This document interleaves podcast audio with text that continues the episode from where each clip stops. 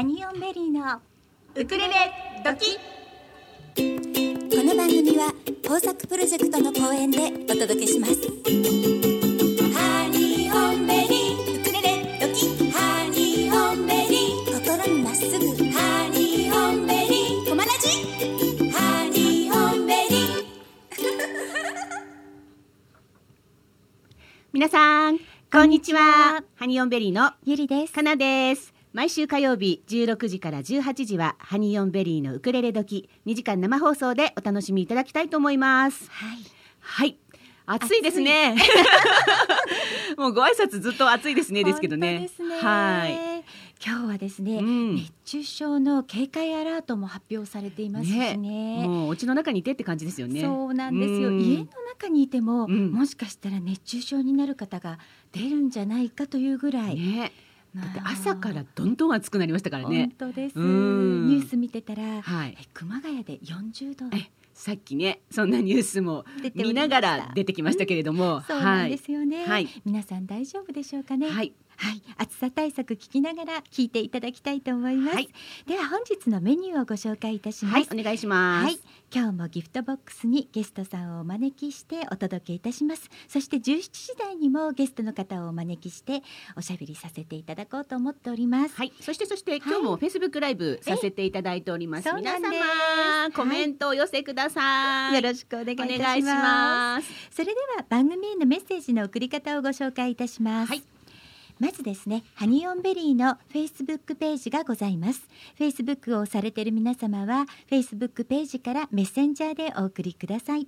そしてメールでお送りいただく際にはメールアドレス tuesday アットマークコマエドット fm tuesday アットマークコマエドット fm こちらメールのタイトルには番組名のウクレレ時と書いてください。そして本文にはラジオネームをお忘れなくお書きください。あとおはがきでお送りいただく際には住所申し上げておきましょう、はい、お願いします。郵便番号201-0012狛江市中泉1丁目2-6コマラジスイートタイムパラダイスハニオンベリーのウクレレ時係までお送りください。お待ちしております。お待ちしております。すごいですよ。フェイスフェイスブックライブ。始まったと同時にもえ？えバババババッと今15名見てます、ありがとうございます。ありがとうございます。たくさんの方に見ていただいてますね。はい、2時間お付き合いください。はい、よろしくお願いいたします、私たち週末はね、うんうん。レコーディングで3日間。はい、はい。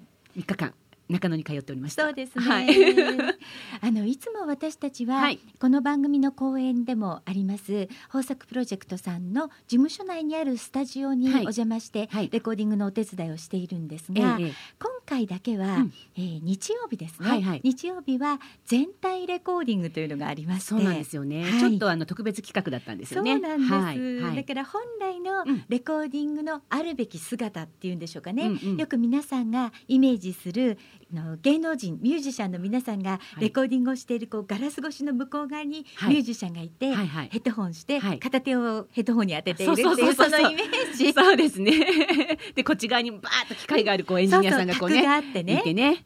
まあかっこいいエンジニアさんでしたよね。そうなんですよね、はい素敵な方でしたねねえ私たち行って一番にそこから チェックでしたよね。すいませんかっこいいみたいなね。ねえあのマスクされてるから、はい。あの美しいこうキラキラしたうん目しか、瞳しか見られなかったんですけどはいみんなの中でものすごくはい。ちょっと妄想がはい。女子が大テンション上がりましたね。あれね。本当にあの方で本当に。うん今回特にはい女性の方が人数多かったしね、はいはい参加人数がそうですね。だから皆さん楽しくレコーディングできたんじゃないでしょうかね。そうですね。で、あの一応二班に分かれていて、はい。えっと九月も同じような形でね、ええ。えー全体レコーディングあるんですけども、はい。はい。あのシフトチェックしてきましたよ、私。あ本当ですか、はいはい、あの方らしいですよ。次回も。どうやら。シフトは何でわあかるんですか？なんかね、なんかそんなお話をしてたんですよ、うん。秋田さんと。ええ。うん、それでなんかええ。来月も彼みたいよええ。みたいな話も出ていましたので。やっぱり一度やっていただいてると、私たちのその曲も分かっててくれてるし、はいはい。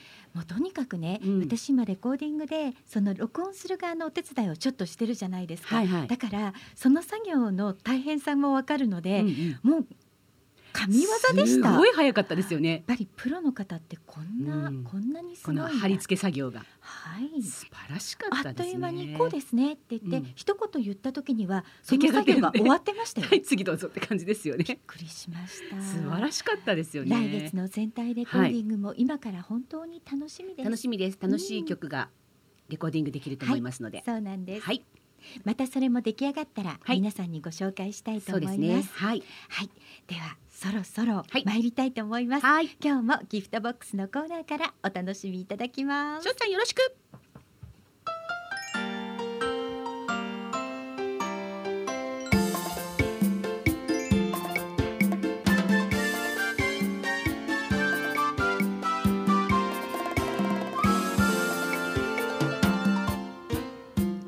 ハニーオンベリーのギフトボックス。このコーナーではハニベリの2人が今あなたに伝えたいことをゲストをお迎えしてお届けいたします。本日のゲストはハッピーコーディネーターの大木英子さんです。英子さんこんにちはこんにちは。こんにちは。よろしくお願いいたよろししますくお願いいたします。よろしくお願いしますこそ小村寺へ。ね お暑い中ありがとうございます、はいありがとうございますお邪魔します。はい。英子さん今日真っ赤な素敵なワンピース姿で今日ねなんか私たち三色なんですよね洋服が、三色なんです。はいディレクターのしょうちゃんはブルーなんですよね。そうですね。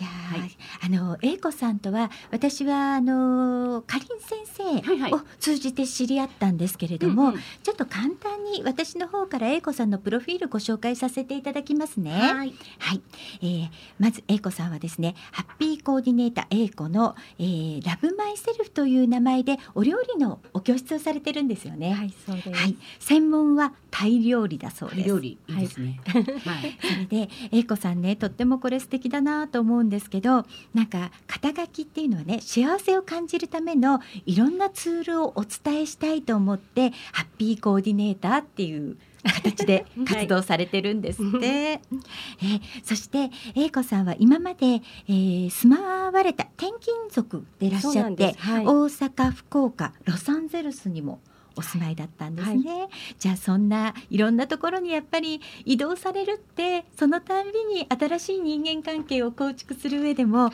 お料理ってとっても大切ですよね。よね。。あのやっぱり海外に住んでる方にお話聞くと、はい。一番初めにやっぱりそのお料理という形で、ええ。あの奥様たちが、ええ。あのおも持ち寄りではい。うん。あの集まってっていうコミュニティにまずは、そ うお邪魔するっていうのがね。ねあるみたいですけどね。そうなんです。ははいい。やっぱりそういうのも今そのタイ料理を教えてらっしゃるっていうのにつながってるんでしょうか？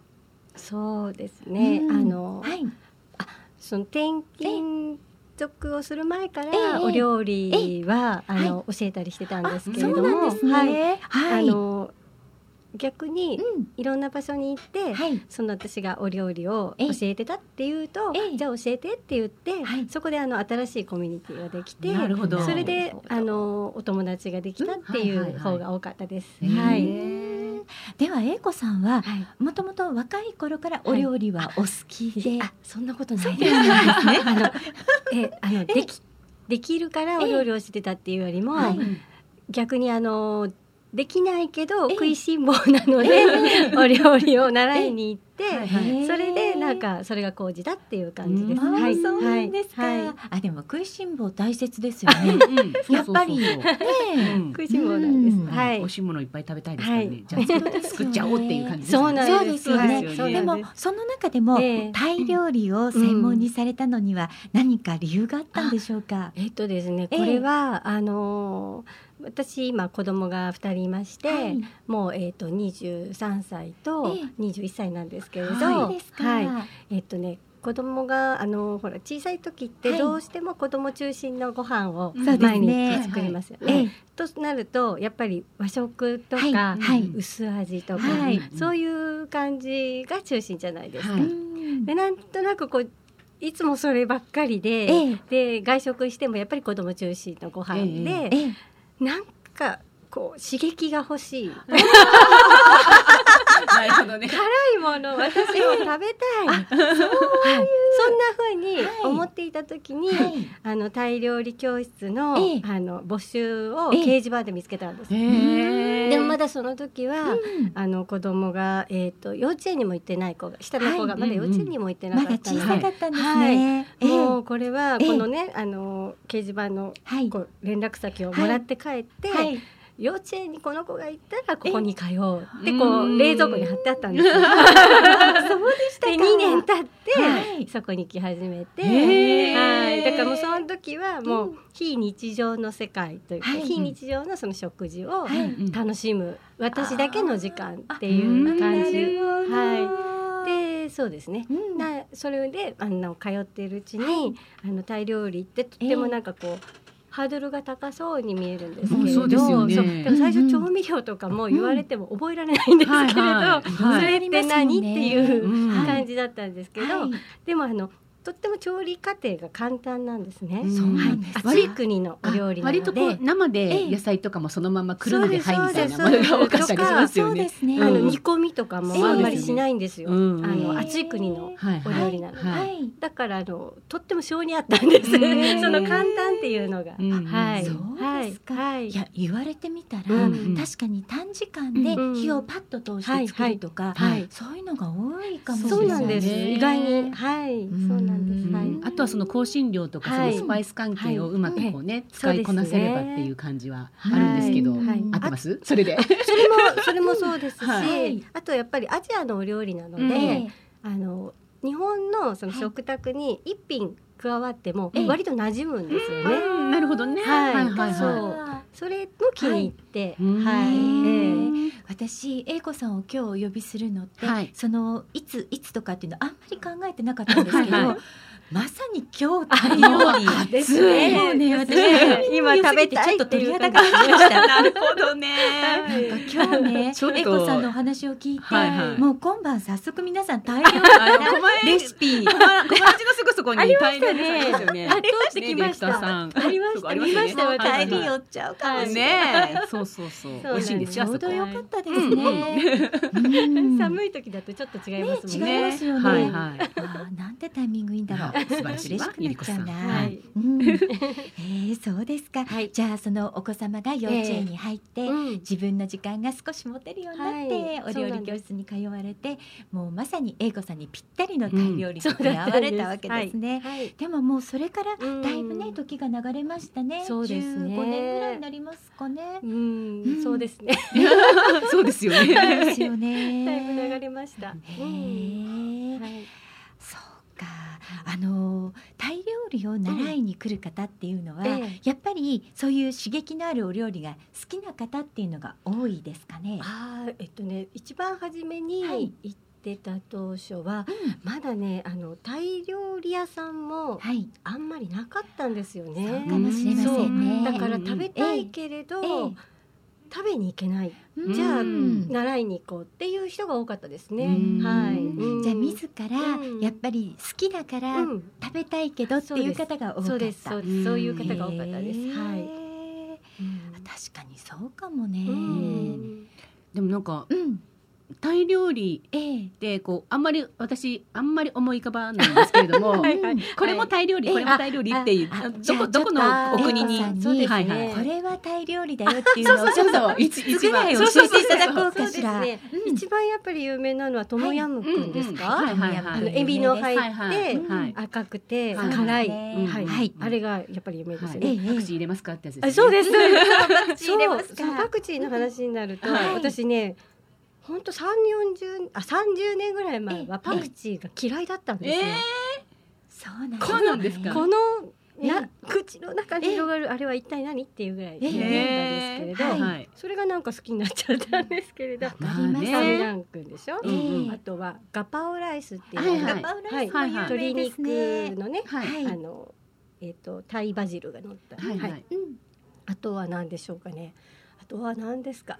まま生春巻きはね、えあのベトナムチッベクがトナムもありますけれど、ね。一応タイも。ありだからそのはい辺がねこう一緒くたになっちゃう感じなんですよね。そうですね。はい。国も近いからかどそううですか。食材は一緒です。ははい、そう。ですよね。基本調味料も、うん。はい。あのナンプラっていう魚醤か、もしくはえっ、と何でしたっけね、ベトナムもやっぱり魚醤は魚醤なんです。うんうんうんそうなんですね。はい、だからそれがベースなんで、はいとっても似ているわ似てけですね。ます。とっても似てます。そうだからなんとなくこうね区別がねはい。あんまりこうつかなかったっていうか、ベトナムタイ？みたいな感じがあったので、いいです一緒で。一緒 いいです。わかりました。はいなるほど はい、まあちょっと辛いめなのがタイで、うんまろやかっていうかあんまり辛くないのがベトナムかな。うん、そうね、どっちかというとはい。ベトナムの方が何でも、はい。何でもそんなにこう恐れずにいろいろ食べれるかなっていう感じがしますね。はい、そんな感じです。そうなんだ。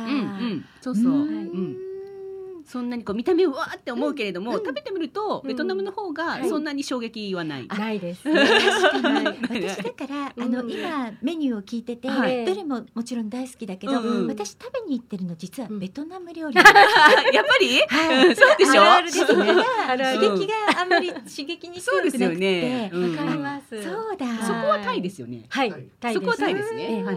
あチェック済みですね。はいね。はい。ねはい。私ね、うん。さっき英子さんも、うん。昔はパクチー好きじゃなかったけど、好きになったっておっしゃってたじゃないですか、私ねパクチー好きになったの、うん。数年前なんですけど、なんで今携帯見てんの？あのフェイスブックを。あの数年前どうして好きになったかっていうと、うん。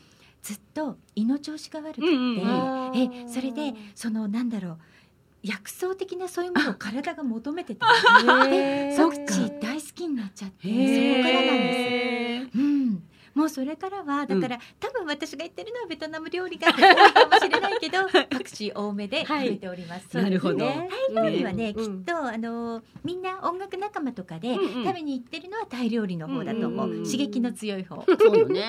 うん。私は辛くないのを選んで食べてる、うんそうですよね。辛いと私の皿に戻ってくる。すいません、ね。いそんな感じ。でもねそうすよ美味しいですよね、夏には本当に欠かせない、はい。うん。ビールくださいっていう感じです。ね。ールが合うのかな。飲めないんです。私は飲めないんですけどね。えこさんいけますか？いけますよ。じゃあいいですね。ビールもね。シーがあね、あります。いいんじゃないでしょう。ですよね。有名ですタイのビールねそうかそうか、まあすごく合いそう、うんうね。ん 簡単に作れるお料理も教えていただきたいですよね。あ本当ですね。今日何かあの今はええ。英子さんは、うん。あのお料理タイ料理を教えてらっしゃいますけれども、オンラインで今教えてらっしゃるんですよね。はい、ズームを使って。そうですよはい。ね。うん。最初はええ。やっぱりオンラインでやるのにはうん抵抗を感じられましたか？ありました。うん。もうだってお料理教室ってうん皆さん生徒さんは食べに来てると思ってたので、食べに来てると思ってた。そうです。そうですよねええ食べないとその喜びが得られないんじゃないかなと思って。お料理教室で食べないのってどうなの、っていうのがやっぱり私の中にあったんですね。だからすごく抵抗がありました。ううん。ん。でも、うん。現実にオンラインでやってみたら、ええええどうでしたか？皆様から食べられないから嫌だっていうようなご不満は？ないないですないです、うん。全然なくて逆に、うんうんあの例えばね、うん。あのリアルでお教室に来ると、はい。やっぱり全体の工程のうちの一部分しか作れなかったりして、うん。自分は、はいだからはい帰ってやろうと思っても、あれ私これはどうやったのかしらっていう感じで、なんかそそういったねあのええ。ふ不安っていうかそういうのがあったりとか、ね。はいはい、うん。あとは、えっと作ったお料理をそのままええ。自分のお家のお夕食にできるっていううんの、うん。あの4時から始めるんですね。なるほど。それは視聴者増えますね。それでだからさズームズームの前にここまでは下ごしらえしておいてくださいねってはい。いう資料をお渡ししておいて、はいはいはい。じゃあ始めましょうって言って一緒に調理を始めて、はい。1時間弱の間に2品作り終える感じですね。えー。それはいい。そうなので、うんあのそのままお夕食でいただきますっていう方もいらっしゃるし、うんうん。少し後だったら、じゃあここまではやっといて、はい。最後の工程は食べる直前にやってくださいとかお伝えして、うんうんうんはい。そういう点がなんかはい喜ぶ。だから自分でもうできるっていう自信もつくので、うんうんうんうん。また作るっていうふうに、はい。それはいいですね。素晴らしい。なかなか面白かったです。オンラインならではうんの、はい。オンラインの料理教室やっぱりそのご飯前がいいですね。えそうですね。その時間帯がね。そうですね。んはい。うん。うんなるほど。なかなか面白い結果が出ました。うん本当ですね。でもそれってやってみないとわからなかったわけですもんね。通常のお料理教室はええ。本当にお家に出していただいて、お昼ぐらいとかはい。お昼ですね。大体。でじゃあうん。今日の食材を買って、うんあの買って帰ろうかしらみたいなあ感じ。皆さんね、うん。うん。まあ美味しかったりすると、うん。じゃあ今日作ってみますとか言ってうん。買って帰ってとか、うん。うん。でもお母さんだけ満足しちゃって、はい。今日作るのもうなんかやりたくないわっていう人も私昼間食べたしみたいなね。私お腹いっぱいだからちょっと夜はあの何にしようみたいな夜は簡単なもので、え。ええ。ー、ママお料理教室行ってたんじゃないのみたいなね。大体内緒ですね。それはえ。えお昼に美味しいもの食べたのは大体なるほど。内ありがち。ありがちです。はいありがちです。ではまだまだね、うん。英子さんにお話をお伺いしますが、ここでね一曲英子さんからいただきました、はい。リクエスト曲をおかけしたいと思います。はい、はい。これはですねあの皆さん命の歌はとっても有名であのどちらかというと竹内まりやさんの命の歌を聞かれている方が多いと思います。はい。今日おかけするのは本郷そみさんの命の歌です。お届けしましたのは本郷そみさんで命の歌でした。はい、ね、素敵ですね、本郷そみさんの初めて聞きました。いつも竹内まりやさんはね、うん。ここでもたくさんかけましたけれども。えー私もねこん今回英子さんにリクエストいただいて、初めて聞くことができました、うん。ありがとうございます,、す。素敵な曲を教えていただいて、はい。では引き続き英子さんにお話を伺っていきたいと思います、はい。今ねちょっとこの曲を聴きながらお料理教室のことまた伺っておりましたが、はいはいはい。あのズームでだったら、うん男性だけのレッスンとかもいいんじゃない、ねなんて話を今そうそうそうね。そうそうですうね。ん男性の方はええどんなことがなり習いたいんですかね？なんかそこがわからなくて、簡単男男飯ですよね。簡単にできる。男飯。土管入れるだけ。あ、入れるだけ。火つけるだけ。どうなんだろう。焼くだけ。でもね意外と男性えのえそうなんですよ。細かい作業が好きだったりしますよね。なんか、我が家の例でいくと、うん。私は料理をするときはうん。本当に目分量で作りますけど、夫が料理するときはガラスのボウルにすべて調味料を入れて、えー。お料理教室のように準備した後で作っているの素で、晴らしい。だから意外と男性の方がそうかもしれないやっぱり科学的に伝えた方がいいんですかね。だからそうかもしれないです。ううん。なるほど。ねえ、うん。楽しいん私はほら生春巻きのさ脇に添えてあるさきゅうりがこう飾り切りみたいになってるやつやりたくなっちゃうんじゃないですか。大料理。あのあれを？器用な。男性あれをやりたい。結構いらっしゃるから、うん。なんかそういうのも楽しいかもしれないし。オプション的に。でもねそれを例えば夕方ほらテレワークしてる旦那さんが、うん。たまたま夕方からちょっと時間が空いたから英子さんのズームを見て、ええ。こっそり2時間うん。1時間半前にやってうん。作って、うん。なんか出してくれたらもう奥様大感激ですよね。大感激ですよね。もう今ラジオをお聞きの、ええあなた？そこのあなた？そこのね、これヒントですよね。奥さんに可愛がられる。その通りです。ですよね。ねえ、大ヒント与えちゃいました。うんねでもいいと思います。ぜひ英子さんこれからね、じゃあちょっと企画します。はいはい。企画してくださいね。はい、ありがとうございます。今いいだいたい月に2回ぐらいオンラインでレッスンをされてるということで、はいはいあの直近でね、はいはいもうちょうど今日ね11日ですが、はい。来週ですね8月の17日はいにレッスンがあるんですよね。あ17日変更しちゃった。あ変更しました。あそうですか。何ええ日になりましたか？次の週だとはい火曜日火曜日。はいってくださいね。あ25日かしら。かしらはい。次は二十五日。ですか？ですねじゃあそうです。火曜日ですか？はいはい。はいじゃあ8月の25日ですね。はい夕方ええ4時から4時からでしょうか？はい。じゃあちょうどね夕方そこから作っていただくとメニューはお聞きしていたので大丈夫でしょうか？タイのステーキソース。あ、ステーキソースとはい一つ変わったかな。牛肉サラダ。それ牛肉サラダがね、ええあのローストビーフとはいはい。ブドウのサラダになりました。へーこれが、ね、おしゃれ。ええ見た目もおしゃれで、そうなんですこか。の牛肉の辛みと、ええはい。あタレがかちょっとピリ辛なんですけれど、うん。それとブドウとアボカドとミントがあります。そのそうね口の中でこうハーモニーがもう何とも言えない。これ私大好きなんですけどこのサラダ。へはいーこれ二十五日のはい火曜日の十六時から英子さんのそのズですね。ームのレッスンは、はい。例えばリアルタイムで見られない方に、はいはいはい。あのアーカイブではい。拝見させていただくことってできるんですか、参加費をお支払いして、はい、それも、ええ。あの頑張ります。あのズームでされてるんですよね。はい録画を押しとけばいいわけですよね。あのまだやったことがなくて。お任せください。のレクチャーするのでやりましたぜひはいアーカイブできます残していただきたいです。そしてはい私アーカイブで参加したいです。そうですちょうどね。25日放送中なので放送中に見たいぐらいなんですけどね。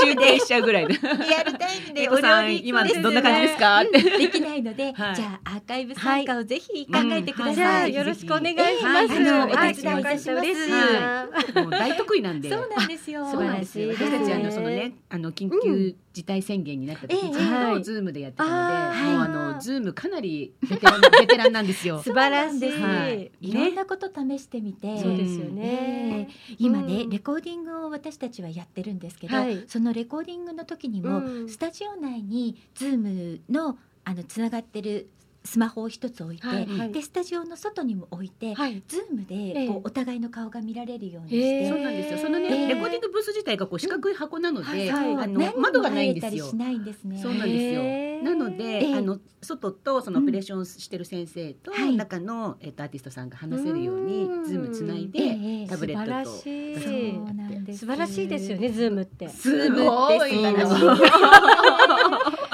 からあったんですけど、うんうん。そうですね。本当に今回のことでうん。ものすごくその恩恵を受けてますね、私たちね。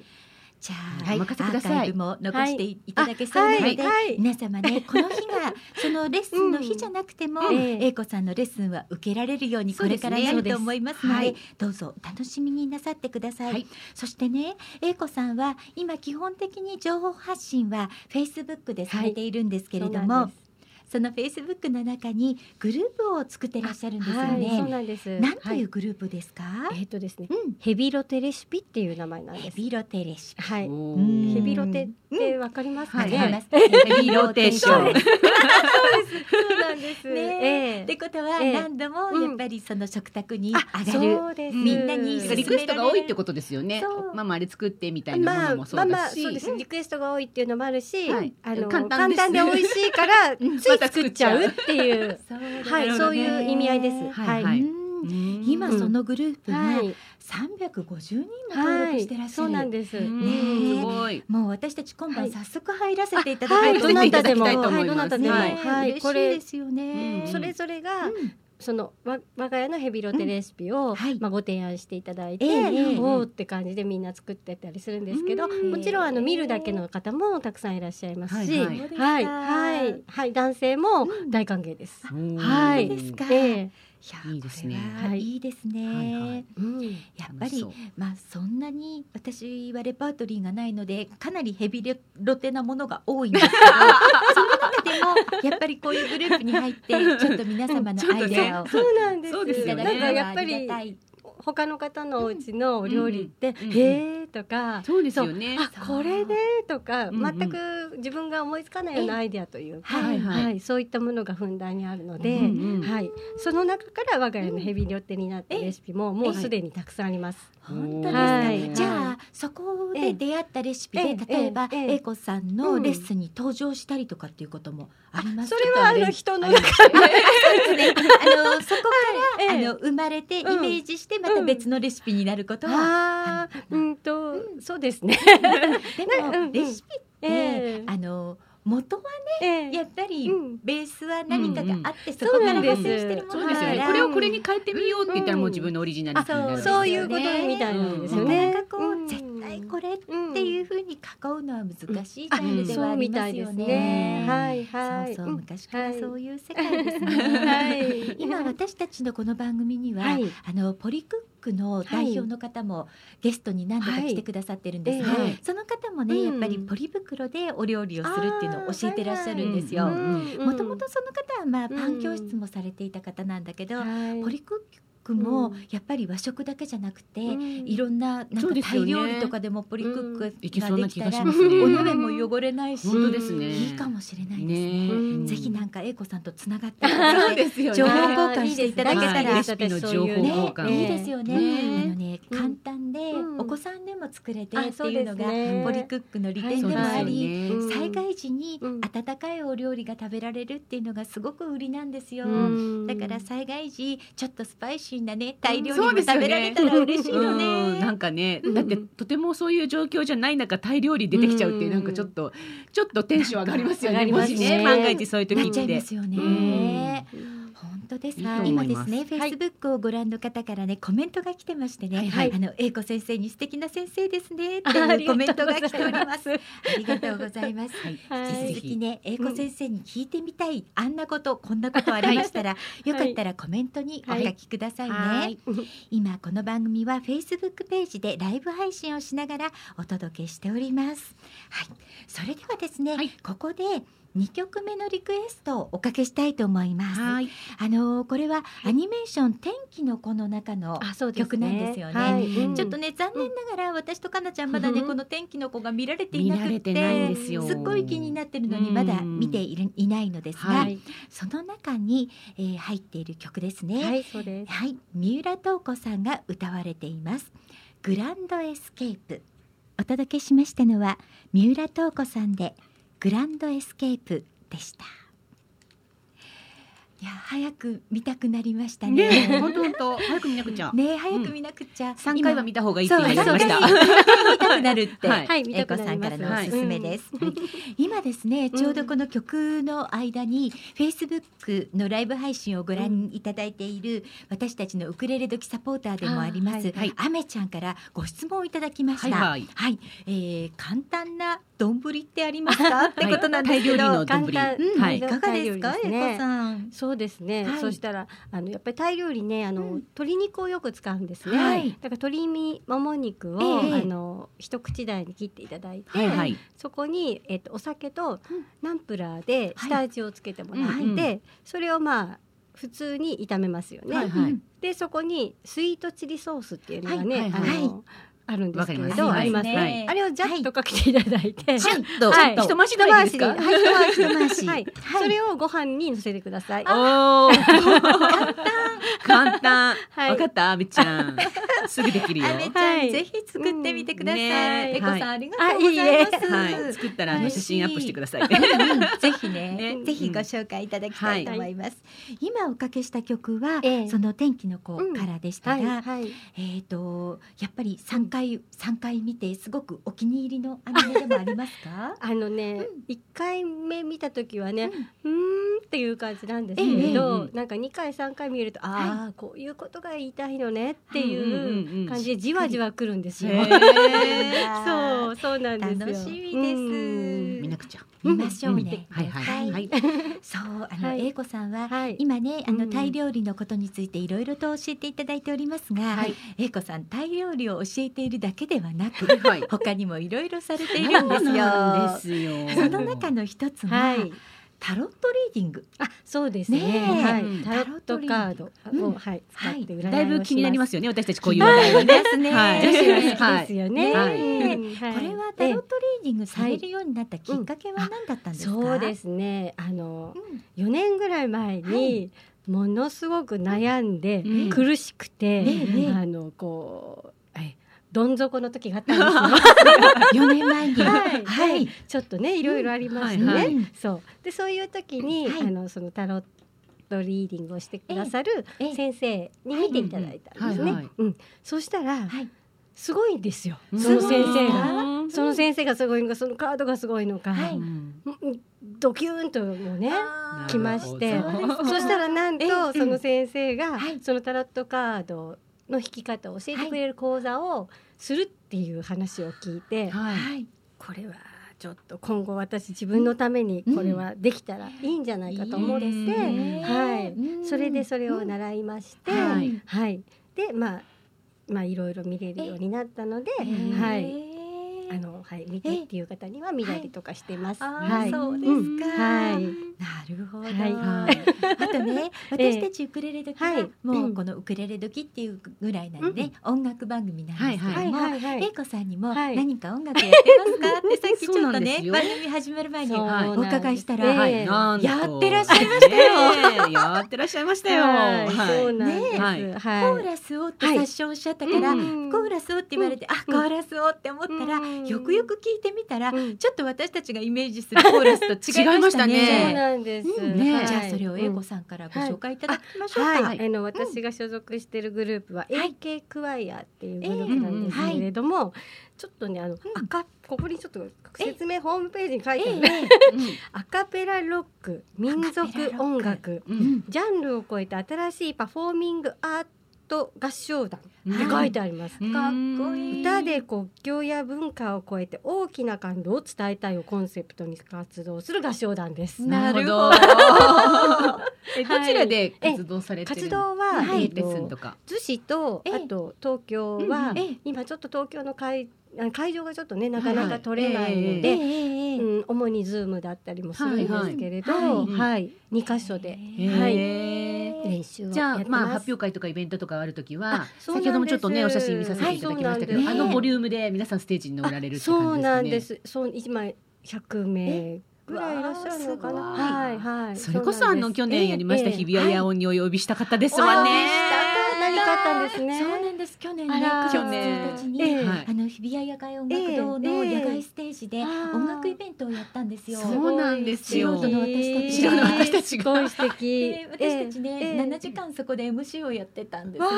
それも大ね変。でその中でええ。後半は、ええ。あのまあプロやセミプロの皆さんうん。にステージを30分間あの購入いただいてはいやっていただいたんですが、うんそこでね、うんあのゴスペルの皆様にご出演いただいたんです。はい。だけどうん本当事前にもし知り合い知り合ってお声かけたかったね。またじゃあ次の機会にお願いいたしですます。ね。はい。あの次の機会には本当ぜひお声かけさせていただきます。はいはいお願いします。ねうん歌で国境、うんそうですよねいいですね。なかなか面白そうな。面白いグループです。ははいですか。うん。はい、あのー英子さんね、これから、これから先もまだやっぱりこの新型ウイルスのことで、うん。対面でのレッスンというのははい。少しね難しいのかもしれないんですが、うんうんでも、うん。そろそろ少しやろうかなとかって思ってあ少人数らっしゃいます？とかでは。ですね、うんあのやっぱりね大料理ってね、はい。あのフレッシュハーブを使って作るのがとっても美味しいんですよね。はいででもそれがなかなかこううん。普通のお店で買えなかったりもえして、だから専門店でええ。仕入れてやっぱりリアルでもやりたいんですね。はい。だから今そうん、ちょっと9月に1件決まってるんですけど、またええ。ちょっとその後も、やりたいなとは思っています。うん。はい、はい、じゃあうん。9月のリアルレッスンは、もう募集は締め切ってらっしゃいますか？えっ、とね本当に若干名はまだ大丈夫。若干名大丈夫ですか？若干名若干名はい。じゃあのええ今ね気になった皆様は、ええぜひ早めにフはい。ェイスブックではい。英子先生に、はいあのお友達リクエストしていただいて、ねそれではい。9月のリアルのレッスンご参加いただけたらいいですね。それはまたそれで楽しいと思います。うん。そうはいですよね。はい。そっかフレッシュハーブもねなかなかやっぱりねこれっていうこれ今日作りますって言った時にはい。ねない場合がちょっとねそう。そういうない場合はこれよっていう応用のまあおそれも一応お伝えはするんですけど、はい。やっぱりうんそれでない本物がとみたいな。そうですよねじゃないとっていうものもあるんですよね。なるほどねええはあのい。タイ料理の材料のうん専門店っていうのは、うんどこが多いんですか？えっと私が言ってるのは新大久保なんですよ。なるほど。なるほど。はいいっぱいありそうですねやっぱり新大久保にはうんそういう、あの日本以外のお料理を作る方たちは、やっぱり聖地なんですね。そうですね。ね韓国料理もお野菜にしてもそうですしね。へえ。ちょっと行ってみたいですけどね。なかなか行く機会がやっぱりないですよまあそうですよねね。今ね、うん私毎週こう車で通ってるんです。あ、そうねそうね。新大久保。自宅から中野のスタジオまで行くのにはいはい通ってるんですけど、うんあそうですか。混んでるんですようんね。ねでも面白いお店はたくさんありますからね。そうですよね。じゃあリアルのレッスンと、はいそしてこれからは、うん。まあ、やはりあのね皆さんが会えるようになってもそれでもズームのレッスンははい。ぜひ続けていただいて、そうですね。アーカイブで残していただけたら、わかりリアルタイムで受けられない私たちも、はい。ね、受けることができますので、はい。はい。ね、ぜひ続けていただきたいと思います。はい。えこさん、あと何かお伝えしておきたいことありますか？大丈夫大丈夫。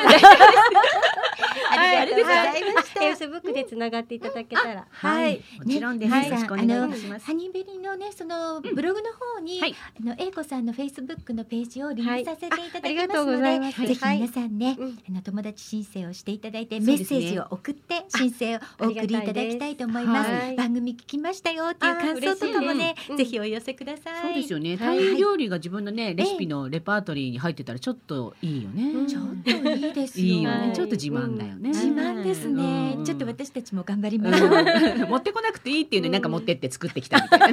言っちゃいそうですよね。本当ですね。うん言っちゃいそう。ですね。はいはい、ありがとうございます。ありがとうございましありがとうございた。ますこちらこそありがとうございます。は本日のギフトボックスのゲストはハッピーコーディネーターの大木英子さんでした。ありがとうございました。ありがとうございましたありがとうございました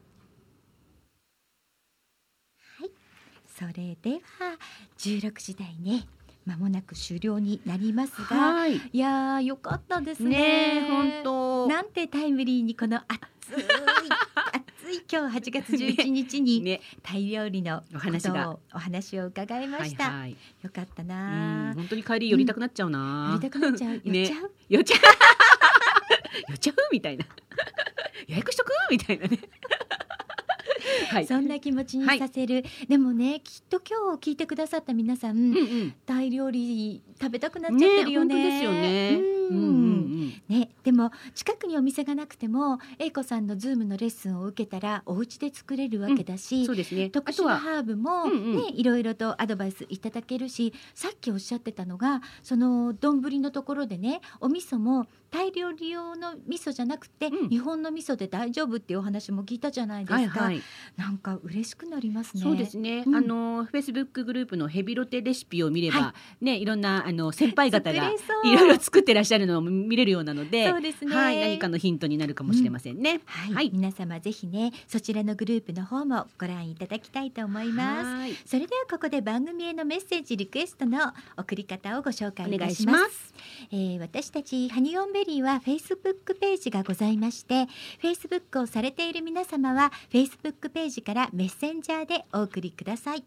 メールでお送りいただく場合にはメールアドレスチューズデーアットマークコマエドット FM チューズデーアットマークコマエドット FM メールのタイトルには必ず番組名のウクレレドキと明記してください。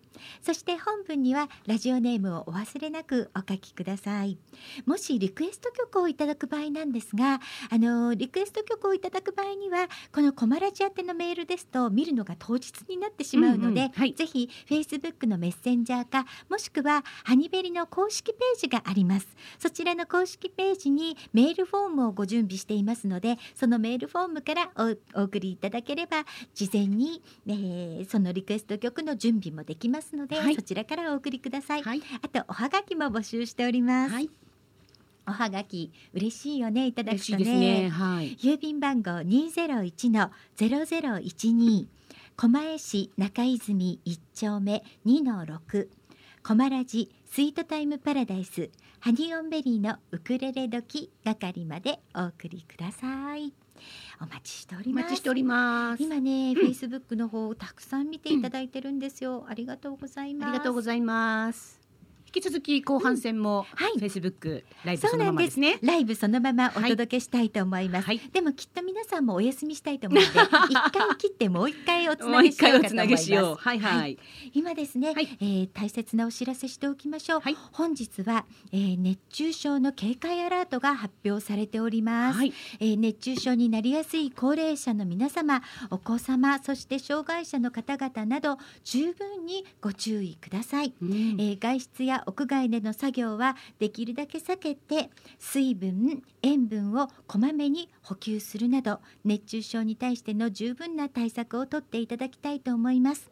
屋内でもねあの冷房かけてても意外と熱中症ってなることが多いんですよ、うんうん、なのでくれぐれもお気をつけください、うん、私たちもねあのレコーディングの場所がすごく見晴らしがいい窓がドーンとで、あるところなんですけどものすごい暑くて昨日も。最初ね、ねうん、大変なことになってたんですよね。そうなんです。私滝のような汗が出ていて。これあの遮光カーテンくるくるって下ろしたらどうなんだろう下ろしたら 一気に温度が多分5度ぐらい下が、ね、りましたよねだからそういうのもね、えー、ちょっとねあのお家の中にいても少し、はい、あの光とか温度がさ遮れるものとかをね工夫していただければと思います。ねはい、皆様くれぐれもお気をつけください。はい、それでは16時台最後の曲をお届けいたします。夏といえば私はこの曲を思い出します。はい、ドリームスカムトゥルーであの夏の花火。ニーオンベリーのウクレレドキ。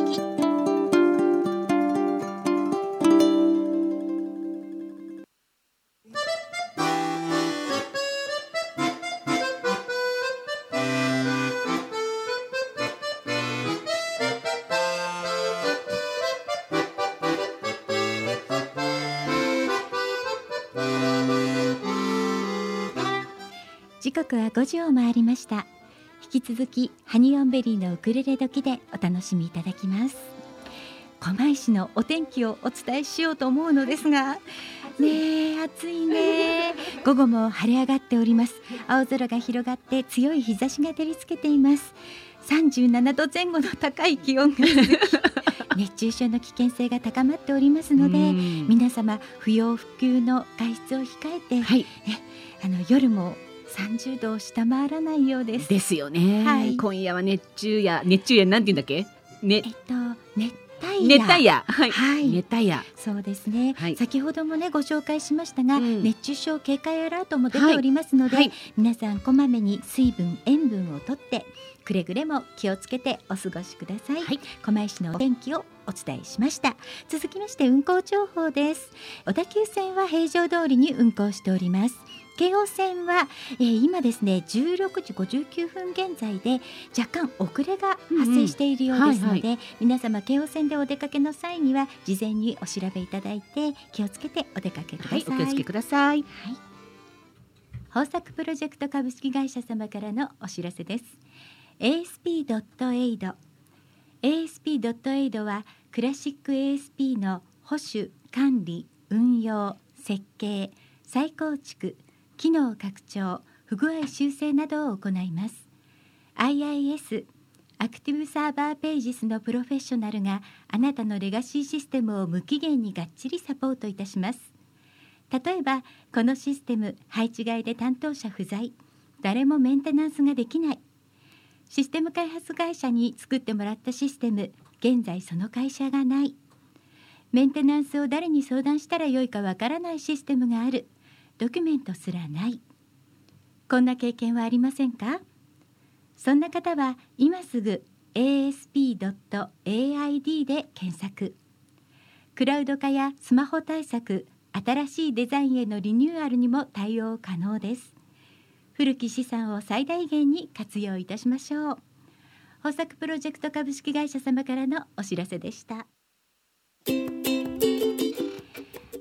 それでは17時台なんですが、はい、後半のゲストさんをお迎えする前に今ですねコマラジでやっている企画がありまして、はいはい、夏休み企画ですね。そうですそうです、はい、助けてコマラジ先生。いやんかわいい。というわけで、はい、これは何かと言いますと、うんうん、今なの夏休みを過ごしているみんなが、はい、自由研究何したらいいんだろうかっていうところで、はい、ねそれの手助けにコマラジが何かできないかなっていうことで始まっております。すね、夏休みもね、うん、短いですからねいろいろこう宿題も急ピッチでやらないといけないですもんね。そうなんですよ、はい、ね、うんうん、でそれでですねこれはですね狛江市の、はい、えっと市施行50周年記念事業で、うん、狛江未来チャレンジ科学の翼というのがあって、はい、えっとルールにのっとった自由研究が宿題になってるんですなるほど。はいはい、はい、難しいね今読んで難しいと思っちゃった。ちょっとこうこうなんかしわがこうよしないから急にしわよしそうですね。でそんな中、うん、私たちウクレレ時として何が提案できるかなって思った時に、はいはいうん、やっぱり一番に提案できると思ったことは、はいはい、ポリクックなんですよね。そうなんですよ、うん、ポリクック。はい。ね、ポリ袋をつく使ってお料理ができるのがポリクックなんですけど、はい、これはお子さんとお母さんが例えば一緒にやってもいいし、はい、どんな材料でどんなのできましたっていうのでもちょっとそうですよね。何分だとこんな感じとかね。そうそうそうそう。そうだよね、うん、自由研究だからやっぱりその科学の側面からポリクックを掘り下げてもらえばいいのよね、うんうん、なんかね、うん、同じ食材を使って、うん、あのお水からと熱湯からだとどっちがどうなのかとかさ、そうだよ、ね、どう美味しいとかさ。その調味料によっても できる時間が違いましたとか、はいはい、そうですよね。いろいろ考えられるかもしれないよね、そうそう。それがなんかお料理につながっていったらいいし、あとほら防災の観念もさそこにはあるわけで。うん、これを知っておくと、いざという時にあのお父さんお母さんがいなくてもあのご家族の方がいらっしゃらなくてもあったかいお料理が作れちゃったり、うんうん、何かあって一人でいる時に地震とかね、はい、絶対起きないとは言えないじゃない、うん、そういう時にも自分で覚えてたら何かの役に立つかもしれない。そうですね、うん、はい、いろんな切り口から、はい、あの自由研究ですしね、うんいけるかなと思いますよね。と思いますね。はい、はい、というわけで私たちの番組のブログの方にそのポリクックのことリンクを貼っておきますので、はい、ぜひ皆さん自由研究の一つのなんだろうそうですね。テーマじゃないですけどね。テーマじゃないですけどね、はい、ヒントになればいいかなと思いますね。うん、そうですね、はい。じゃあまた来週までちょっともうちょっと考えてこようか。そうですね。ウクレレ時おすすめの聞いてみちゃいます？電話しちゃいます？電話しちゃう？そうしようかな。そうしようかな。はい。はい、ではこれで今日のコーナーは一応ここまでということにしておきましょうか。そうですね。はい。えー、教えて小丸寺先生のコーナーでした。さあ続きまして、はいはい、後半にもゲストさんをお呼びしているんです。はい。ご紹介させていただきます、はい、昨年の今日ですね。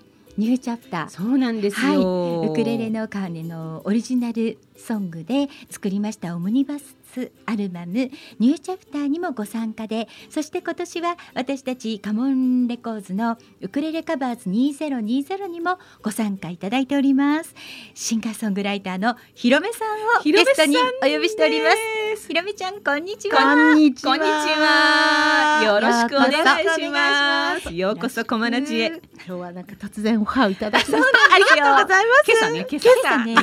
あの私たちはハニオンベリーは朝ね8時15分から、モーニングハニベリーって言って、はい、YouTube でライブ配信をしてるんですけれども、はい。うんうん、それをね見てくださっていたひろめちゃんに、はい、え今日お休みなの？じゃあスタジオに遊びに来てるという。なんともびっくりする。今日はあのリアルで聞けるなんていうねメッセージをいただいたら、うんうん、えじゃあ来ちゃえばいいんじゃない？そうですよ。行っちゃうその場で決まりました。はい、そうなんです。ありがとうございます。ありがとうございます。はい。本当に灼熱ですね。灼熱です。まずいよ。私こまにつく前にと溶けるかなって思ったんですけど大丈夫でしたけどね。で今日はシンガーソングライターのひろみさんにお越しいただいてるわけなんですが、うわすごい。ね。ちょうど去年の、今日でだから今頃の時間は終わったぐらいの時間かな、イベントがね、去年私たちはえー、8月の11日渋谷にあります、大聖堂書店さんでニューチャプターの発売記念イベントトークライブっていうのを行いまして、うん、それにひろめちゃんも私たちハニオンベリーの2人も、出演していたわけなんですが、はい、あれから1年経ちましたよ。早いですね。なんかちょっと本当びっくりなんだけど。びっくり。びっくりそれも今日たまたま。そうなんですね。えあんま意識しなかったよね朝の段階ではね。してた？しておりませんでした。してないよね。全然してなかった。8月11日火曜日ですって言っても何のピ何のあれもなかった。どういうこと？ひろめちゃんをゲストにって言った時にあ今日ちょうどいいなって思ったんですよ。なるほど。ちゃんが最初に気づく。はい。まあそんなもんです。そうですね。そんな感じですいつも。ね。はい、でもね、本、当、その一枚目のアルバムを私たち作った時のエピソードちょっと振り返りますけど、はい。はい、なんせこのアルバムを作るためにオリジナル曲を作るっていうちょっと普通ではありえない、ハードルだったんだよね。作れない作れないと参加できないっていうね。そうなんですよね。全く初めてなの。本当ですよね。でひろめちゃんなんかは特にあのウクレレ始めたのも意外と私たちよりもまだ全然浅かったんですよね。からそうそう、うん、でもそんな中作り上げて、見事に CD が 発売になりまして、ね、まあ、今聞くとね、あまりの初々しさにちょっと恥ずかしいっていう感じはあるんですけど、はい、でもあの時の私たちを切り取っているアルバムでまだまだねあの手元に私たち CD 持ってるんでもしよかったらね。よかったらどうぞ。よかったらお求めください。1枚2枚3枚4枚い。かがでしょうか、ね、飾ってもとっても素敵です。そうなんです、ね、ジャケットが素晴らしいからね、うん、そうなんですよ、うん、そのジャケットを撮ってくれたのはあのー、カメラマンの中田陽子さんハコちゃんなんですが、うん、今日ちょうどねハコちゃんはフェイスブックのカバー写真を変えていまして、うん、それがえっ、ー、とフォトバイザー、うん、フォトバイザー、フォトバイザー、フォトバイザー箱っていうことで、新しいもうフォトバイザーはもうハコちゃんが自分でも造語として作ってあの本当にねハコちゃんって写真を撮ってくれるだけじゃないんですよ。すよだからいろんなアドバイスももらえるし、うん、例えば写真を撮った後にそれをいろんな SNS のカバー写真にしたい時には文字を入れるそのデザインまでお願いして作っていただくこともできるの。はいはい、ねトータルでね。そうトータルでコーディネートしてくれるそんなハコちゃんがそうそんなハコちゃんがね私たちのジャケット写真はハコちゃんの写真でとっても可愛いねお嬢様が走っている草原をかけている写真なんですが。ねあれから一年か。ね早いですね。早いですね。ひろめちゃんあのそあの時の、えっ、と今日もね、えっ、とこの後かけますけれども、巡る思いは、意外と早めにできたんでしたっけ？えっとね。できたって手を挙げるのは早かったんでしたっけ？えっとね。あれ実は一曲目じゃなくて、うんうん、最初にちょっと海と空と、うん、雲をモチーフにした、うんうん、まあ、沖縄チックな曲を作ったんだけれども、うん。はい、やっぱちょっと CD にするんだったらこれじゃないなと思って、そうだったんだ。もう一曲ちょっと作ろうっていうんで、あれ実は2曲目なんだね。うん、余裕あったね。本当だね。素晴らしい。一曲生み出すのが精一杯だったけど。だなんか生まれちゃったんだよな。あれはねなんかすごい湧いてきちゃったんだよね。なんかこうほらあの進次郎さんがね、はいはい、あのアドバイスしてくださって、はいはい、いろいろ教えてくださった上であれが出来上がってるけど、ね、あの時にこういろんな言葉が浮かんだらどんどん何でもいいから、うん、まあ進次郎さんで言うと裏紙ですね、うん、あれに書いといてねね。いうのを、うん、まあ集めて寄せたらあんな感じになったっていう。でまああの私一人の力ではなくて、ちょっと先輩にアドバイスをもらったりとか、あのこの入りはどうしたらいいだろうって相談した人もいたので、あのまるっきりまるっと自分ってわけではないけども、ちょっとアイデアはあの少々あのお手伝いいただいた方がいますね。はい。そうでしたか、はい、いやちょうどね今話題に上がりましたけれども進次郎さん、はいはい、今年ですね9月に、えー、配信でミニアルバムを発表されるんですよ。はい、はい、うん、それがですねミニアルバム、えー、シング次郎、うん、シング次郎、はいはい、うん、進次郎さんはもともと今年は55歳になられるということであのツアーを計画してたんですよ。えー、ね、ね、ツアーを計画してたんですが今回のね新型ウイルスのことでツアーはできなくなったんですけれども、うん、でもその代わりではないですが、はい、あのカモンレコーズから配信でミニアルバムを発売されます。はいこれがね9月に配信されるんですがその9月のイベントに向けて、うんうん、トークイベントそのオリジナル曲を視聴して、うんうん、それに合わせてトークイベントっていうのを企画されていまして、はい、このトークイベントはあの進次郎さんが一緒にユニットを組んでいるあのめぐちゃんっていう方からね,、そうジロメグのめぐちゃんから、はいね、あのが企画してイベントをやってくださるんですがそのねめぐちゃんからねちょっとメッセージをいただいていますのでご紹介させていただきます。お願いします。はい、えー、新次郎さんとユニットを組んでおりますジロメグのめぐこと縄田めぐみです。新次郎さんが来月ミニアルバムシングジローを配信スタートいたします。この発売を記念してジロメグで視聴トークイベントを開催することになりました。8月の12日から毎週水曜日の22時から4週間にわたり進次郎さんがこのミニアルバムに込めた思いや日々のカクカクシカシカを収録曲の視聴タイムを交えつつえー、めぐちゃんね私がインタビュアーとして、うんうん、えー、お届けいたします、はい、語り始めると止まらない新次郎おじさんの暴走をコントロールしつつ思いの丈を目いっぱい引き出したいと思いますジロメグは20歳近く年齢が離れたユニットです。細々と。でもなぜ我々の活動が継続しているのか。謎に思う方もいらっしゃるようです。その謎はきっと今回のこの Facebook のライブを聞いていただけたら解けるのではないかと思います。ぜひぜひ聞きに来ていただけたら嬉しいです。ということで8月の12日そして19日それから26日9月の2日この4日間夜の10時から22時から23時までの1時間 Facebook の方でライブ配信を行いますのでぜひ皆様ねご覧いただきたいと思います。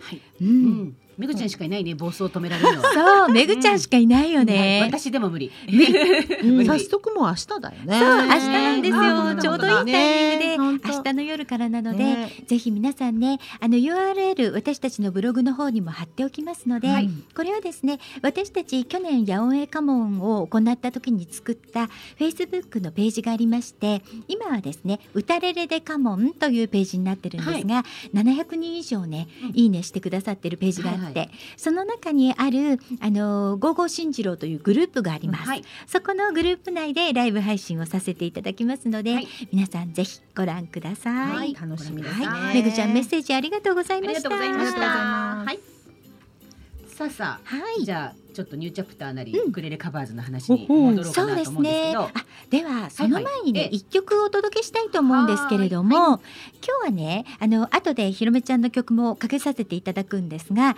その前に今ウクレレカバーズ2020はすべて J-POP のカバー曲をみんなで撮ってるじゃないですか。で、ね。はい、カバー曲といえばこの曲かなと思って選んでみました。うん。いいね、はい、はい、徳永英明さんが歌われているプライド。お届けしましたのは徳永英明さんでプライドでした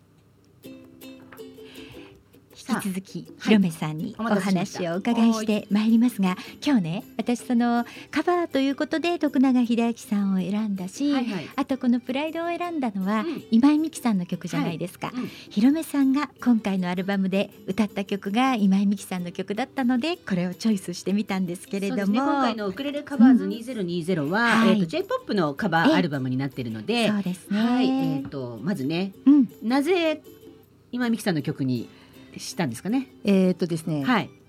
私の多分イメージって皆さん少々お持ちかと思うんですけど、うん、やっぱりバラードが自分が好きなのもあるし、えー、歌い。上げる系ね、そうそうそう。なんかあの新次郎さん曰く宝塚かと言われるぐらいな感じで、まあ好きでそういう歌を選ぶことが多かったんだけれども、うん、10月10月11月から次郎先生にレッスンを受けさせていただいて、うん、まあ声質とか歌の癖とか、そういうところをまあ少々分かっていただいた上で、プロデューサー川上次郎だったら、私はどういう曲をチョイスしますかって聞いたんですよ。そうなのね。そうそう。そしたら、うん。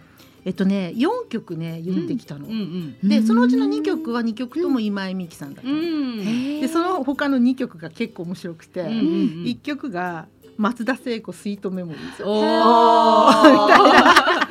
それもいいな。うん、そうそう。え、でもだ私的にはすごく意外で、うんうん、えーと思って。でもう一曲がマーチンさんの夢で会えたらね。うん。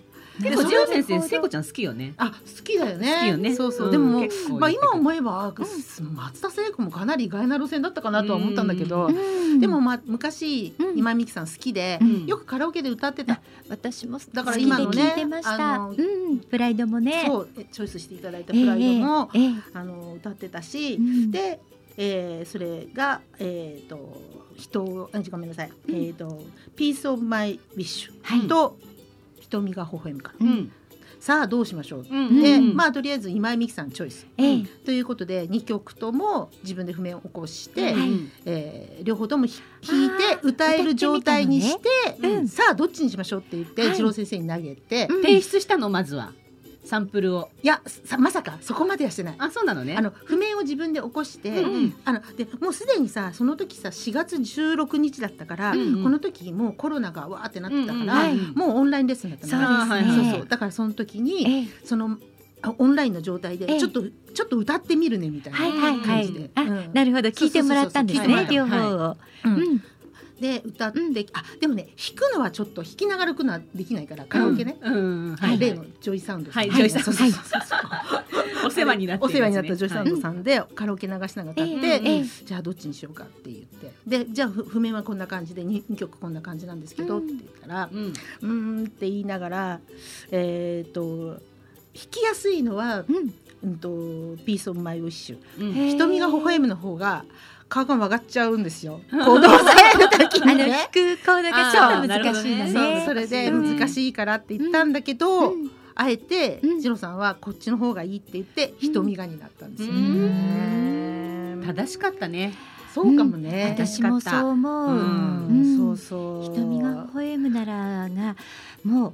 すごくひろめちゃんの曲になってました。本当、えー、なんかそういうふうに言われるとすっごく嬉しい。えー、まあさっきのね、あの徳永英明さんのねプライドをおかけしましたけれども、やっぱりカバー曲って、あのそのオリジナルのアーティストさん色を出さないじゃないですか。カバーですから。そう。だからいかにねみんな言われましたけれども、い、かにそのオリジナルのアーティストさん色を取るかっていうところになってくるじゃない？そうですね。結構難しいんだよね。染みついてると。節回しとかも、うん、そこそうじゃなくてこっちにしようっていう、変えた部分とかもやっぱり、ねこれを覚えるにあたってヘビロテするじゃないですか、ガンガンに体に染み込ませるから、取り払うのがめっちゃ大変。そうなのよ。憑依してるぐらいだからね。映ってるぐらいのよ。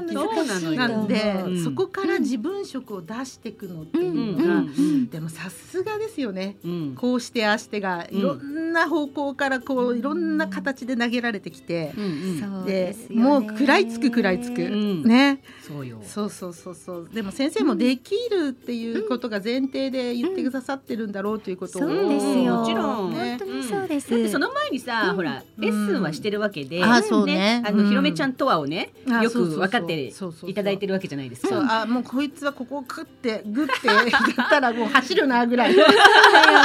そうだよそうだよ。そうよね。ちゃんとこう言ってもひろめちゃんついてきてくれるっていう安心感のもとに次郎先生もレッスンしてくださってたと思うし、でオンラインレッスンでも大丈夫だったよね。全然大丈夫でした。ね。大丈夫だったよね。全然大丈夫でした。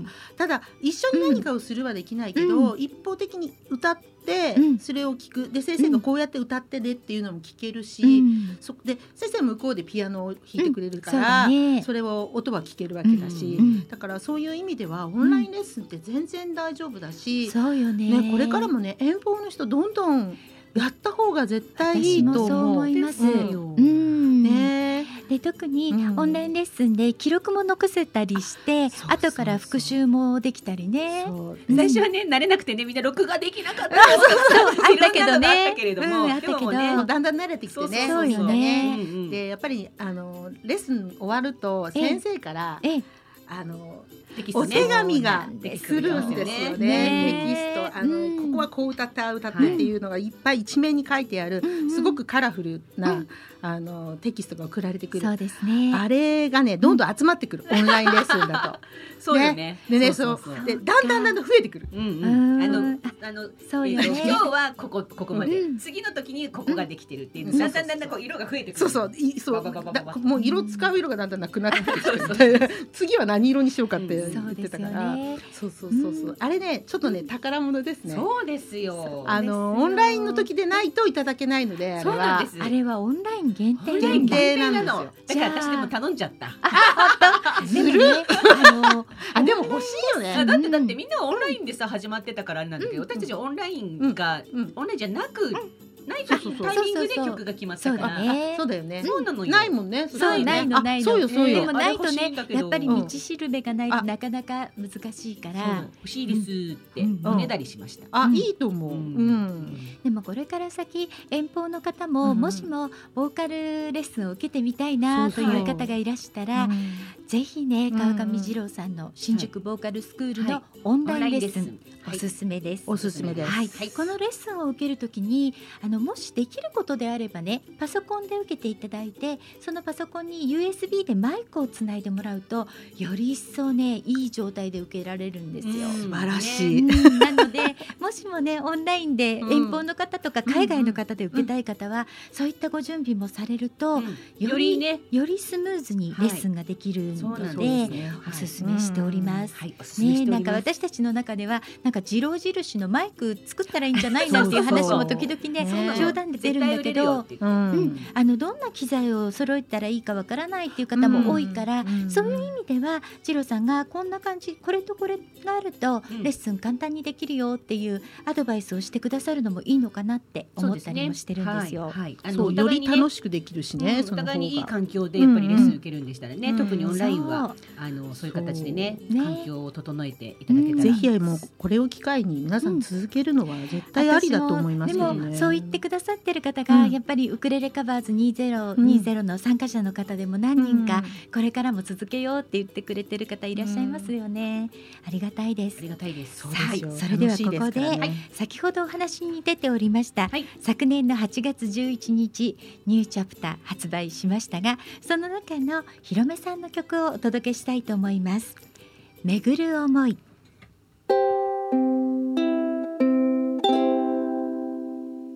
ありがとうあなたに会えて。ありがとうあなたと過ごせて。今の私はあなたがいてくれたから。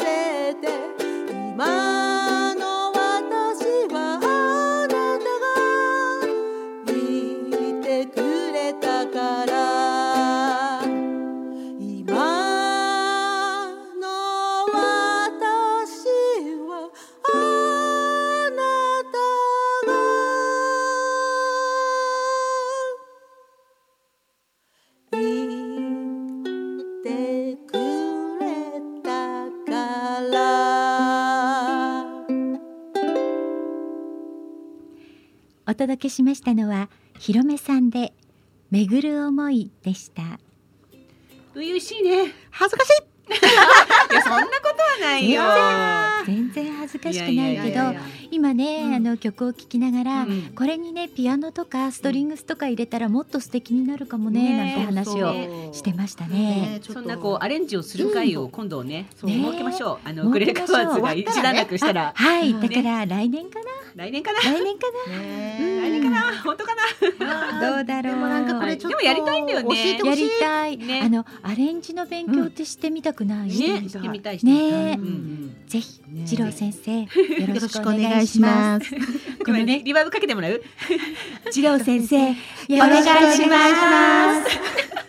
最近ね大丈夫かなこれ。最近あのラジオでお願い事するっていうあの 私たちそのずるいねねもうしかもすぐ反応してくれるディレクターさん。うんもうありがとうございます。はい。ねはいはい。まあ引き続きうんねひろめちゃんのお話もあのはいはい。お聞きするのですが、うん。ここで一つ私たちの大大好きないつも協力していただいている、はい。みゆきさんのはいはい。ちょっとインフォメーションさせていただきます。はいどうぞ。はい、えー吉澤みゆきさんイラストレーターの吉澤みゆきさんの個展がスタートしております。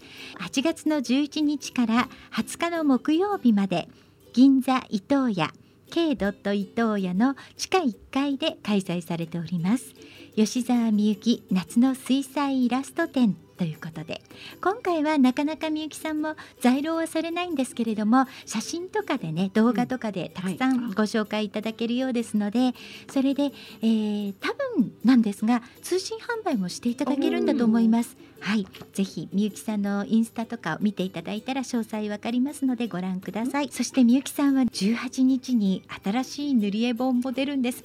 今回は塗り絵で旅する気まぐれ猫ちゃんズのポストカードブックが出ます。はい。ちょっとサイズが小さめなんですね。そうなんですよ。あのもともと出てる塗り絵で旅するシリーズがあるんですが、そこから抜粋してポストカードサイズに塗り絵を作ってくださったのでうん、いつでも持って歩いててちょっと空き時間に塗ったりもできるし、出来上がったらこれをねポストカードとしてプレゼントもできるっていううんすごく。ね楽しい塗り絵が発売になります。はい。はい、えー昨日から予約がスタートいたしました。うんはい。今私はアマゾンさんのね予約ページから見ているんですが、はい。予約もスタートしておりますので、皆様ぜひチェックしてみてください。は今みゆきさんにはねいただきますの歌の方でもイラストで大変お世話になってますね、はい。はい。こちらももうそろそろね動き出すんじゃないでしょうかね。はい。楽しみです。はい、以上吉澤みゆきさんのインフォメーションお届けいたしました。はい。さあ、うん、ウクレレカバーズの話に戻りますよ。まだ戻りますよ。はい。ははい。はい。あちこち行きますけれども。はい。はい。で、えっと、うん。ひろめちゃんはもう、えっと、先月。そうですね。よね。レコーディングが終了している。はい、19日に終わりましたね。はいそうですね。で、あの曲が決まって、うん。レッスンして、うん。うんえっと、まあ、ね。ほぼほぼいろいろこうあそこにこうしてあしてっていうねね。作戦会議が終わり。そして、えー、といざ、えーレコーディング日が決まり、はい。はい、そこに向かってはどんな感じだったんえっとですかね？ね決まったのが、うん、えっといつだ？6月ぐらいだったっけ？そうね皆さんのレコーディング日を決めたのがねそのぐらいだったと思います。そうそうそうはい、よお意外と早いとこ来た。そりゃそうだよな。こんな早くからやってるんだから。そうですよ、うんだいぶ早くから決まってた人はそうなんですよ本当に早めですよ。調べたらね、うん5月11日に許諾が下りてるのに、はあレッスン始まったのさ、うん、4月16日。まだ決まってないのによ。ああもう当たりをつけてもう始めましょうな感じだっもうもう出したからあ出したから。うんえっとね、出す前だか。だうんうん、うんもうで出す前に、うんもう始まってた。なんでかっていうと、うんこの曲はカバーが出てるから絶対降りると思うよっていうの予想のもとにね。これになったのもあって、うんうん。でもうもう始めちゃいましょううん。っていうことで、うん。あのー今日全部 LINE もね繰り返してずっと履歴を追ってみたら4月16日にもこの話が始まって、で15日いやじゃあじゃあ5月11日に許諾が下りるっていうのが書いてあって、でもうその時点でもうもう結構まあまあ始まって、うんうん、もうだって6月の時点でスタジオ戻ってるからね、そうだよね。6月入ったらもうすぐスタジオ戻ったからね。はい、スタジオでもうややっとマイクを通して声が出せるっていう状態で、だからもう7月の最後2本のレッスンに関しては、プラス30分を入れて、90分レッスンをえっと、もうレコーディングっていう形、うん、仮のレコーディング、うん、仮想レコーディング？すごい準備万端だったんだねあとはあの女優になるだけ。そうそうそう。そう 計画的だったの意外と。そうか、うん、そうかでもまあねその段取りがあったからこそ、うんうん、あの日の当日のレコーディングがそうだね。素晴らしいまあいろいろとね問題は少々ありました。ね問題とか。いやいやいやいやねあの準備していながらも、うん。ここのとこがもうちょっとっていうのはありながらも、でももうできる限りのことを当日、それこそ本当に。ね、30分前までギリギリ粘るっていう感じですね。うん、であの次郎先生が前日レッスンだったんだけど、うん、その時に、まあ、僕はいつもレコーディングとかライブの前は、うん、あの当日のあの、ね、行く前にゆっくりお風呂に入って、毛穴という毛穴を全部開けてみたいな 言ってたね。そうそう。ね前にもそんな話してたじゃん。でそれをさ、しっかり守って。うんうん普段さ虫カラスの餃子でシャワーしかやらないのに、うん、もうしっかりバスタブにを張って、うんうん、あのなんだっけバスソルトとか入れちゃって。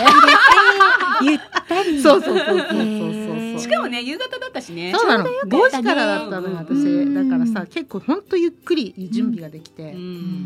で前日にねちょっと二三チェックが入ったのが、あやばいちょっとここ追い込まないとっていうのもあったから午前中はずっと歌ってた。そうそこから修正をかけてお風呂に入ってそれで行った、中野に。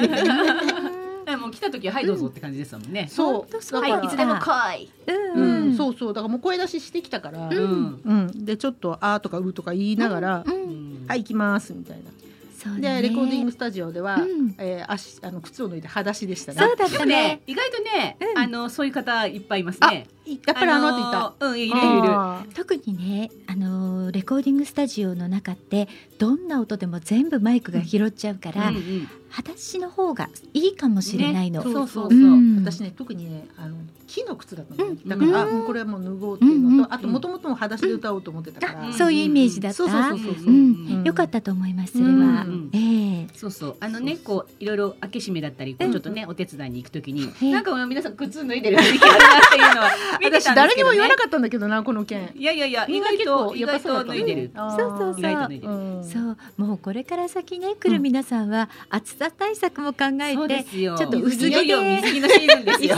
もうね海水浴でいただかないといけなくなっちゃうのね。海の家とかしてますよ。そうそうそうそう。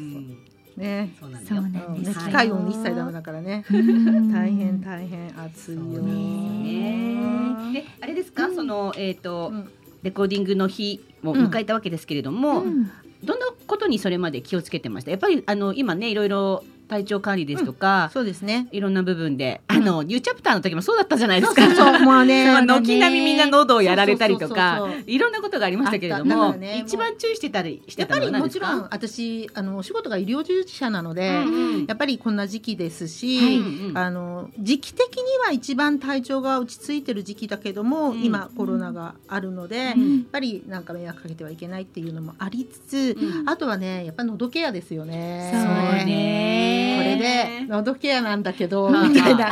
そうそうそう 喉ケアね。喉ケアね。この喉ケアに関しては前日たまたまあのうちの娘がそのまあちょっと知り合いにそのこういう音楽関係やってる人がいてねおトイレする時は前直前にラーメン食べるんだよって話をしてて、なんでって言ったらその油が喉にいいんだって。さすがにラーメンは食べられないなと思ったらうちにいい具合のオリーブオイルがあったんだよね、このオリーブオイルがなかなか良くて、て、そうなのよ。そうそう。朝ねその声出しした時に、ちょっとこう、まあ、エアコン入ってるから、うん、えへん虫が少し出るじゃない、だからちょっとやってみたらあこれなかなかいいと、これもう現地に持っていくしかない ガサッと見つかんで、たまたまねちょっといいタイプのものがあって、はいはい、そうだよね、そうなんです。オリーブオイルはあのーやっぱりこのウクレレカバーズ2020に参加してくださっている市民も昔からやっぱりライブの前はオリーブオイル流し込んでたんです、うんうん、だから去年の3月に一緒にライブをした時も、うんうん、もうオリーブオイルをまず流し込んでライブをやってたんだけど、うん直前に聞くのよねあれは。そう、うなんですね。だから途中でも入れたもんね。そうそうそうそう。かなちゃんオリーブオイルください。今 お持ちしますって言ってね。ね、うん、だからできるだけねフレッシュなものを、その歌歌とか声を使うお仕事の皆さんが直前に飲めるようなオリーブオイルを準備したいなって今考えたりしててね。あめちゃんがメッセージで、あの、オリーブオイル飲み出しました。飲み出しました。普段から飲みすぎない。飲みすぎないように。あの、歌う直前でいいんだよ。そうだよ。そうだよ。うるっとするのがねいいのよすごく。そうなんですよ。だからそういう準備も含めて、ひろめちゃんは本当に準備万端でレコーディィング日を迎えてくれましたね。やっぱりもう余裕さえ感じたよ。本当そうだね。うん。まあねやっぱりここまでやったっていう自信はあったと思う。多分そうだよね。あったよ。これ以上はもうこれこれもうやることはないぞと。もうやるべきことは全部やったと。次郎先生大丈夫ですよね？みたいな。大丈夫大丈夫って感じだったもんね。そうそうそう。もうあの当日ね、うん、次郎先生の魔法もすごいからね。そうなの、うん、うん、すごく盛り上げてくれるからね、気持ちよく歌いましたね。そうですね、はい、楽しかったです。ですもうこんな楽しいことはなかったです。はい、よかったです。本当にお疲れ様でした。ありがとうございます。ひろめちゃんあとは全体レコーディングが残ってるので、ね、はい、それもまた楽しいよ。そう、はい、もうさ楽しみ。本当、そこに向けてまたグループの皆さんを盛り立てていってください。はい、もう皆さんね、あの自主練に入っておりますので。そうですね。ありがとうございました。今日は後半のゲストにシンガーソングライターのひろめさんをお招きいたしました。はい、ひろめちゃんありがとうございました。ありがとうございました。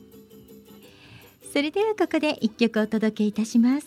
昨年の8月11日に発売したニューチャプターでは、えー、プロデューサーとして私たちを盛り立て活躍してくださいました新一郎さんが組んでいるユニットで S2S で「New to Wishes」。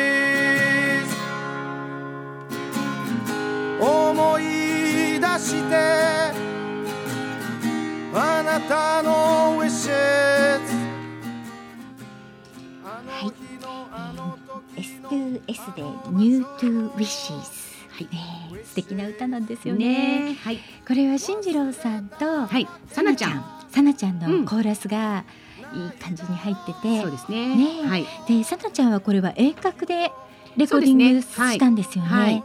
うん今回のウクレレカバーズでもやっぱりそういう遠隔でもね、うん。いろいろ撮っていただいたりっていう参加方法もありますし、そうですね。これから先もうん。いろいろね、やり方はありますよね。意外と地方から参加のね、方もいらっしゃるのでそうなんですよ、ね、オンラインでレッスンをして、うん。まあ、あの東京にねうん。レコーディングに来る方もいらっしゃれば、ええ。えーご自分で撮ってそえーそれを、えーファイルで送ってくださそうですねウェブ形ね、うん。うんそうなんです、はい。音のファイルで送ってもらってこちらでミックスするっていうのもできますので、ね、はい。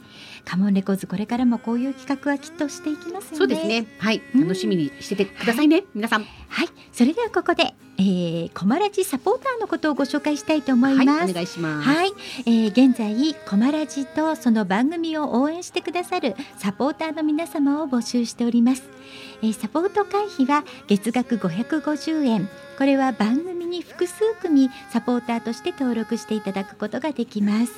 私たちウクレレ時のサポーターになっていただきますと私たちのこの番組リアルタイムでお聞きいたいただけない場合にもアーカイブでそのえーサポーターの皆様にだけフルフル音源をお渡ししております。ははい。い、お聞きいただいております。はい。あとはハニオンベリーの活動の中でこれからこんなことするよとかっていうアナウンスもいち早くお届けしたいと思っておりますので、ぜひコマラジサポーターの方よろしくお願いいたします。お願いいたします。ひろめさんもコマラジサポーターになっていただいております、うん。ありがとうございます。あの私たち勝手に番号をつけてちょっと楽しんでるんですけど、はいはいさあ今日もこの曲がかかりました。デイジー・ドブユキさんの「レレハッピーデー」に乗せまして今週お誕生日を迎える皆様にお祝いをお届けしたいと思います。このねレレハッピーデーなんですけれども、はい。今私たちあのウクレレのオンラインコンテストに出してるんですエンよトリーしているはいんです、あのゆかぽんさんはい。が作ってくださって、はい。エントリーしていますのでそちらもぜひ皆さんいいねハハートマークにいいねを一日一回押していただけたら嬉しいです。はい、よろしくお願いいたします、はい、その URL も私たちのブログに貼ってますね、はい、リンク貼っておきますね、はい。よろしくお願いいたします。す。では、えー、8月の12日お誕生日を迎える、えー、あやこさんお誕生日おめでとうございおます。めでとうございます。えーアルケミストのいじりけいたさんお誕生日おめでとうございおます。めでとうございます。青山真司さんお誕生日おめでとうございおます。めでとうございます。木村正道さんお誕生日おめでとうございます。おめでとうございます。8月13日こうすけさんお誕生日おめでとうございます。長崎の康介さん？はいあおめでとうございまえー、小林久美さんお誕生日おめでとうございます。でとうございます。小林優子さんお誕生日おめでとうございおめまですとうございます。8月の14日美穂さんお誕生日おめでとうございおめでとうごますざいます。そしてココさんお誕生日おめでとうござおいます。めでとうございます。8月の15日長谷川明子さんお誕生日おめでとうございます。おめでとうございます。菅野浩二くんお誕生日おめでとうございますとうございます。ラルちゃんお誕生日おめでとうございおます。めでとうございます。つまつまさんお誕生日おめでとうございます。おめでとうございます。8月16日千尋さんお誕生日おめでとうございます。おめでとうございます。阿久津隆之さんお誕生日おめでとうございおます。めでとうございます。8月の17日大木弘勝さんお誕生日おめでとうございおます。めでとうございます。そしてチャコハウスのチャコちゃんお誕生日おめでとうございますそれから松本裕二さんお誕生日おめでとうごおざいます。今日もたくさんの方にお祝いをお届けいたしました。はい。ね、先ほどのこのね、えっ、と、はいレレハッピーデーなんですが、えええっ、と、ゆかぽんさん、ね、はい。私たちのこのウクレレカバーズでも、うん。ね、ご参加いただいているゆかぽんさんのお声かけで。そうなんですよ、えーこの曲をね、はい。みんなで歌った。20人ぐらいうん。でオンラインでセはい。ッションしてるんですそうが、なんです。それをね、ちょっとね、コンテストに出してあるんでウすね。クレレオンラインコンテスト、はいフォールっていうジャンルではい今応募中です。はい。皆さんの毎日のいいねが頼りです。頼りです。頼りです。そうなんです。はい毎日一回いいねしていただけたらね、はい。嬉しいですね。そうですね。よろしくおはい願いいたします。す。もうデイジー・ドブユキさんのこの曲はみんな大好き。大好きですよね。うん。なかなかこれもね私たち忙しくって、なかなか納品できなくて大変ご迷惑をかけたんですがね。ゆかぽんさんにね本当にね。でもねゆかぽんはなんか私たちに絶対私たちの分を入れるって思ってくれていて。私たちに参加してほしかったっていう、ね。うん、言ってくださってね。待ってるから。そうなの。もう本当私たち完全遅刻状態。もう納品できないかもみた。いな感じだった。ん。ですけどそうなの頑張ったでもね、頑張らせていただいて本当によかった、はい、だってこんな素敵な動画に参加できたってもうそれだけで幸せ、ね、ゆかぽんありがとう。よかったよかった、うん、はい、この放送は豊作プロジェクトの公演でハニーオンベリーのゆりとかながお届けいたしました。ハニーオンベリーのウクレレ時は毎週火曜日16時から18時までの生放送です。番組へのメッセージリクエストお待ちしております。それでは来週もウクレレ時でドキドキさせちゃいます。ありがとうございました。ひろめちゃんありがとう。フェイスブックご覧の皆さんもありがとうございました